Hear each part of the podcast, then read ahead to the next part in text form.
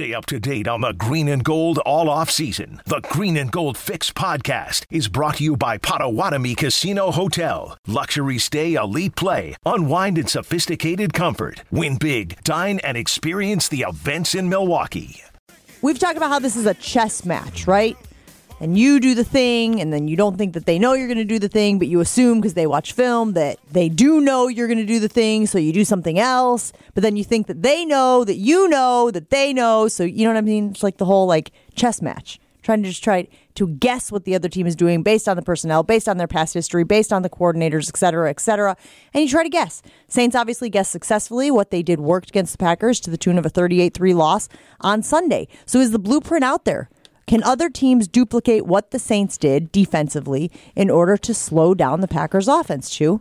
Uh, mm, offensively, maybe a little bit, but my concern is the D, and I'm going to harp on it because sometimes your personnel just doesn't fit the scheme you want to run.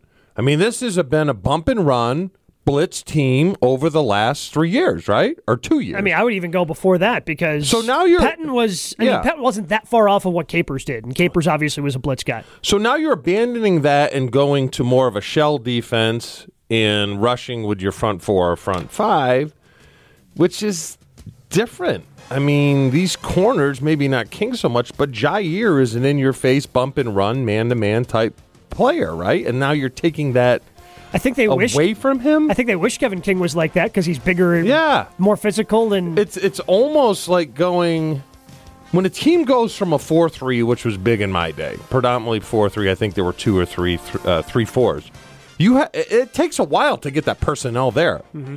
But the problem with getting the personnel there, we don't have time. no, this we is we have no time, right? Which still confuses me and boggles my mind. And I, and I'm not. I'm, I'm going to give him time. Joe Barry Carroll. I'll give him time. How and much certainly I am. are you though? We will know when Chewy is on his bandwagon when he stops calling him Joe Barry Carroll and No. just starts calling him Joe Barry. No. But, but never gonna let me ask you guys: Is a win against Detroit going to make you feel all warm and fuzzy? No, No, it's No. got to Nah, be but San get off Francisco the and schneid. Pittsburgh. You Yeah, get off the I mean, schneid. Am I am I not going to celebrate? I'm going to celebrate the bleep out of that win. You, I mean, I am going to be annoying if they win on Monday. Victory Monday is going to be awesome. because we're not going to be on it'd any be a victory Tuesday though. It's still going to be Victory Monday to me. if you don't go to have sleep, the same. If you don't go to sleep, Yes. is it still tu- is it Monday or is it Tuesday? Uh, there's, I don't think there's necessarily a blueprint because like this is this is the blueprint of how you beat every good quarterback. Yeah, right? know. like if you can play two high safeties and rush four and get pressure with those four.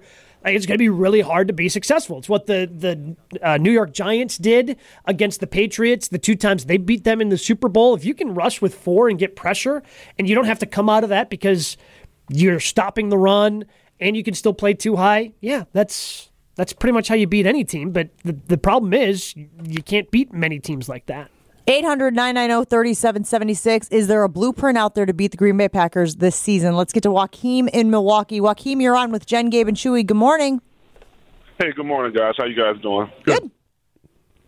I, I just wanted to say I agree with Gabe. You know, if you're going to tell me that a, a a team is going to rush the ball nine times, not have any success, the quarterback is going to you know play as bad as Aaron Rodgers did, then that's the blueprint to beat pretty much any team in the NFL. If, if you know if that's the way it's going to go. No, I agree. I mean, the lack of running game it certainly took away. And he and I think LaFleur got scared on the boot. You know, the boot where there was Yeah. really no one open. Aaron, you know, he pr- looking back, he should have threw it away, but he took a ten or twelve yard sack, and then LaFleur never really went back to it. And that is a huge part of their game because it's very effective and it gets Aaron out of the pocket, which is one of the things he does very, very well. So I think. LaFleur kind of choked, right? I mean, you say down 17 to nothing, but this team down 17 to nothing with a whole half to play, the game's not over.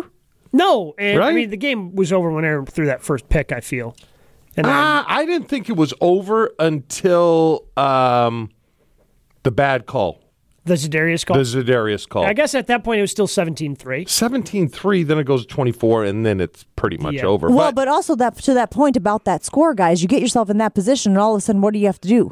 You got to start throwing the ball. right? Like you're Yeah. down 17 to 3, right? You got to make up some ground really quickly. The way you do that is obviously to throw the ball. You've got one of the best quarterbacks in the history of the game under center. You think that that should be easy to do. I mean, I, right? I mean, that's the mindset you're going I with. agree. Did anybody at 17 to 3 go, well, this thing is over? It's over. No, you go, we got Aaron Rodgers under center. It's going to take a little bit of time, but they're going to get right back in this thing. And I'm sure Rodgers thought the same thing. But I think where we want to beat up on the offensive line, I think Tonyan sucked. I think Lazard sucked, and I think MVS sucked. You had Mana. Davante was double, right? Yep. What they were doing is playing two high, cover seven, we call it, man underneath. Come on. You're the number one offense, and you can't beat a guy one on one and create separation? Why do they call it cover seven? I don't know. We used to call cover two, cover nine. I think just to mess with us. Nine minus two is seven. That's a good point. Oh my goodness! Speaking of play calls, which kind of is, you're talking about coverages. But did you guys watch it all the Manning thing last night? Oh, the Manning fantastic. brothers on Monday Night Football. They start rattling off those plays. Peyton put the helmet on, and then his brother cracked on him because the helmet was too small. Because Peyton's got a huge head. We'll talk about that as the show goes on as well. But before we get to that, you're talking about the guys that sucked. I'll tell you who Stephen A. Smith thinks sucked. Matt LaFleur. Let's hear from him. But as bad as Aaron Rodgers looked, and it was atrocious, equally as bad is Matt LaFleur. And I'm going to tell you why. The entire team looked ill prepared. Ill prepared, number one. And number two, remember, they were a top 10 defense last year. Yeah. Top 10 against the pass, top 10 overall.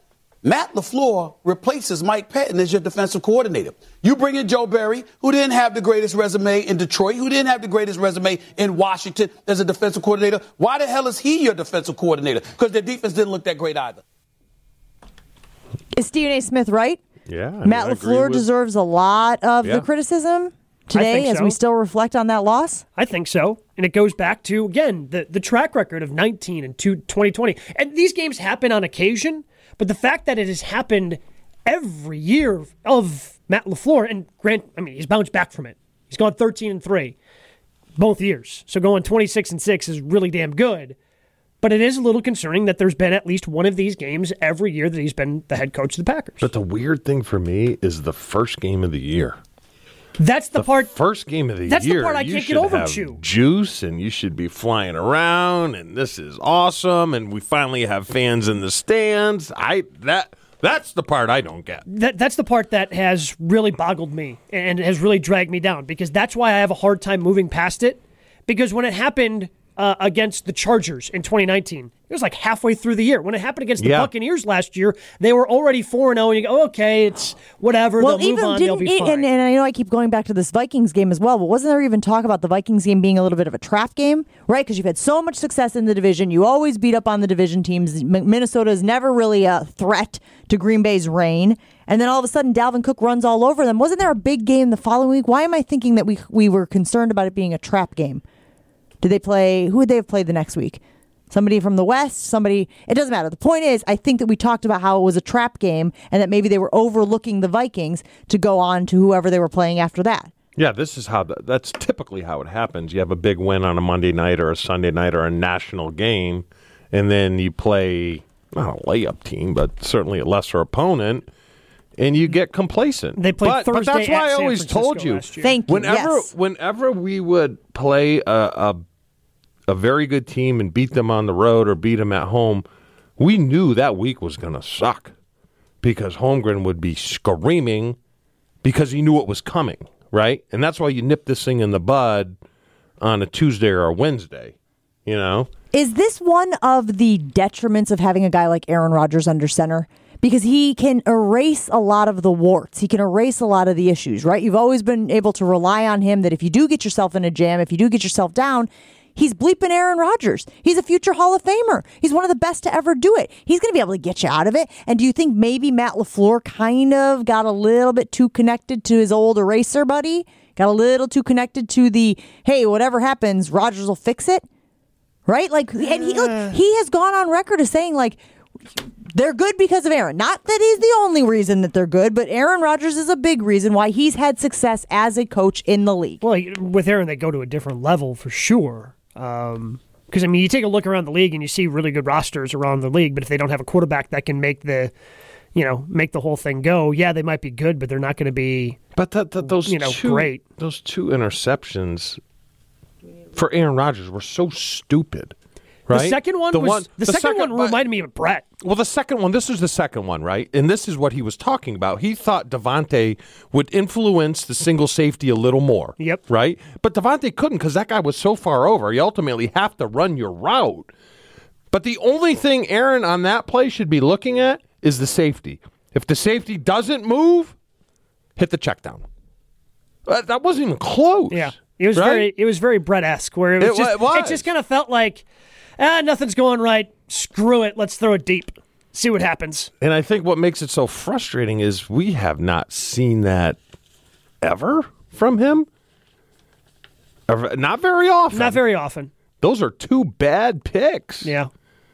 So I don't know. I wonder if there'll be a little more understanding as Rodgers continues to age through the game of kind of how Brett carried himself and some of the things Brett did. Because remember when Rodgers got in the league, interceptions were like the thing you do not do, right? Because Yeah. Brett had this history. The narrative was that he was a gunslinger and he was sometimes reckless with the football. And so Aaron kind of made it his mission never to be. I wonder as he gets a little closer to the end of his career if he starts to see like sometimes you're just trying to make something happen. Sometimes you don't have the guys around you. Sometimes things aren't playing out the way you want them to. And you're just trying to make something happen. And the ball ends up landing in the hands of the opposing team. Might be, I just wonder. You know what I mean? I wonder if like, Well, sometimes you just can't do it because you're old, right? do old. You know. I mean, I'd like to run a mile, and You could run a Five mile. minutes? Not in five minutes, no. no. You When could was the drive last a time mile. you could run a mile in five minutes? ever? uh, never. Yeah, you're too big to be running a mile in five minutes, my man. I mean, I bet you're quick, but that's that's That's, where real it quick. ends. That initial burst off the line of scrimmage, I bet it's Yeah. great. Oh my arm!